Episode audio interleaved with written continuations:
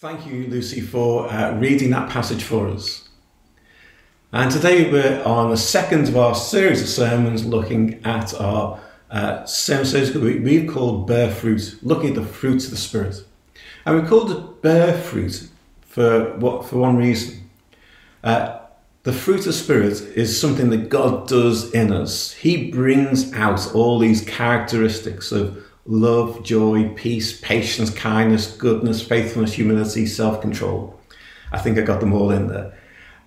He does that. But also, we have a responsibility as well to, to create the right environment in which these things can actually be expressed in our lives.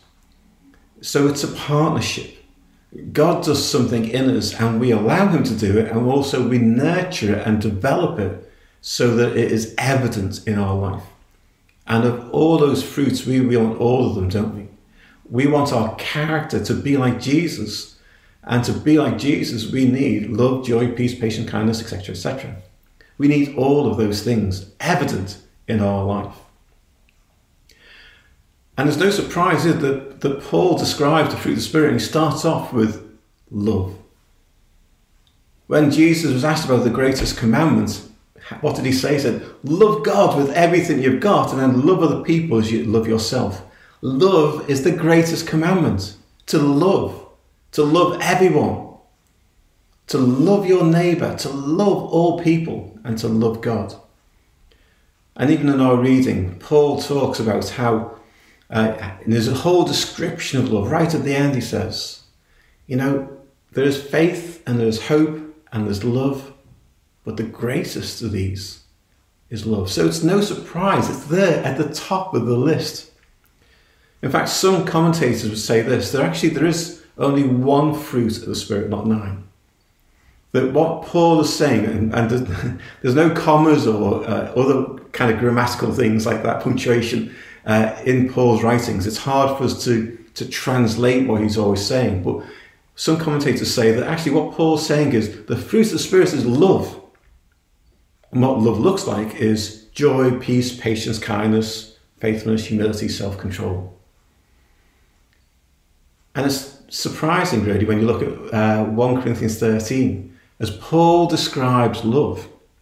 What does he say? He says love is patient and love is kind, and then everything else he says is almost like a commentary on the fruits of the Spirit.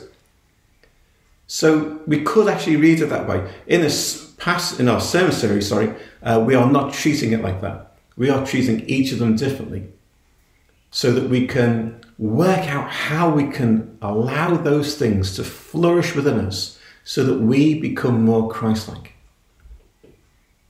So, in our passage from 1 Corinthians, uh, that famous passage of 1 Corinthians 13 that's used in every wedding and perhaps misused in every wedding because what the passage is really about is about the, the kind of the new community that Christ was building up through his church and how they should be a church defined by love. And of course, that's the first point I want to make, isn't it? That the reason why it starts off with love is that it is love that defines us as the people of God. It is love that shapes us. And when you look at what Paul says in that passage from 1 Corinthians 13, he says basically, look, you can be doctrinally pure, you can be morally perfect, you can be sacrificially generous, you can be supernaturally powerful, but if you don't have love, you're nothing. Now, all of those things are good, but they need to be done in love for them to be actually worthwhile. It is love that defines who we are. It is love that actually makes us most like God. Uh, John, in his first letter, he says this that anyone who does not love does not know God, for God is love. If you can't love other people, then you've actually not even met God. And in that passage, he also says, you know, we love because God first loved us. It's in our relationship with the loving God that we discover what real love is and start to express that to other people. It is so important that we understand that it, there's of all the things in the in the gospel, all the things in scripture that we are called to do, it is love that's the thing that should shape us the most. See, if we learn how to love people, all the other things start to come easier. The second thing I want to say out of our passage is this that love is sacrificial. I mean, did you see that list of the things that Paul describes about love? I mean, let me just read some of them to you. He says this He says, Love is patient, it's kind, it does not envy, it does not boast, it's not proud, uh, it does not dishonor others, it's not self seeking, it's not easily angered, it keeps no record of wrongs, etc., etc., etc. See, love is sacrificial. It costs us to love other people. If it doesn't cost us, then is it really love? Uh, Mark last week used a, a quote from John Mark Comer. Let me read it to you again. Love is the decision of the heart to delight in another soul and to will their good ahead of your own, no matter what the cost to yourself. To love other people, to allow love to be expressed in our lives, demands sacrifice.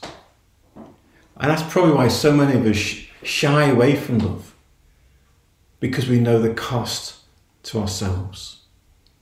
We know the potential cost of people shunning our love. We know the potential cost in terms of our time and our energy and our effort. We know all of these things, and that's why sometimes we shun it. We shy away from love. Jesus puts it in an even more powerful way. In John 15, he says, Greater love has no one than this, that someone lay down his life for a friend. That is love. And of course, Jesus expressed that love for us as he died for us upon the cross. That was the greatest sacrifice. That was a, an incredible expression of God's love for us. And it was a sacrifice. The third thing that i want to draw out about love is this that we are called to love everyone without exception. That's not so easy, is it? You know, there are some people that, that we naturally just love. Uh, I may have mentioned it once or twice, but I'm now a granddad. Uh, and uh, my daughter gave birth to twins, Mason and Isla, uh, and I love the bones of them. It's easy to love them. They are both cute. They are kind of my grandkids. Uh, they've got this real kind of sassy way about them. They're lovely. Uh, they are easy to love. Even when they're moaning in the middle of the night and crying and being absolutely ridiculously naughty, it doesn't matter. I still love them. But then there are other people, aren't there, who we just find hard to love. We all have those people. And there are those people who, uh, you what, well, let me put it this way. What is the opposite of love? Most people would say it's hate. And that's probably right, isn't it? But with hate, if you hate someone, you've got something to work with. You understand something about that, the nature of your relationship, and you can change that. You can change hate into love. I think the biggest difficulty most of us have when it comes to loving other people, it's not that we hate other people, it's that we are indifferent to other people.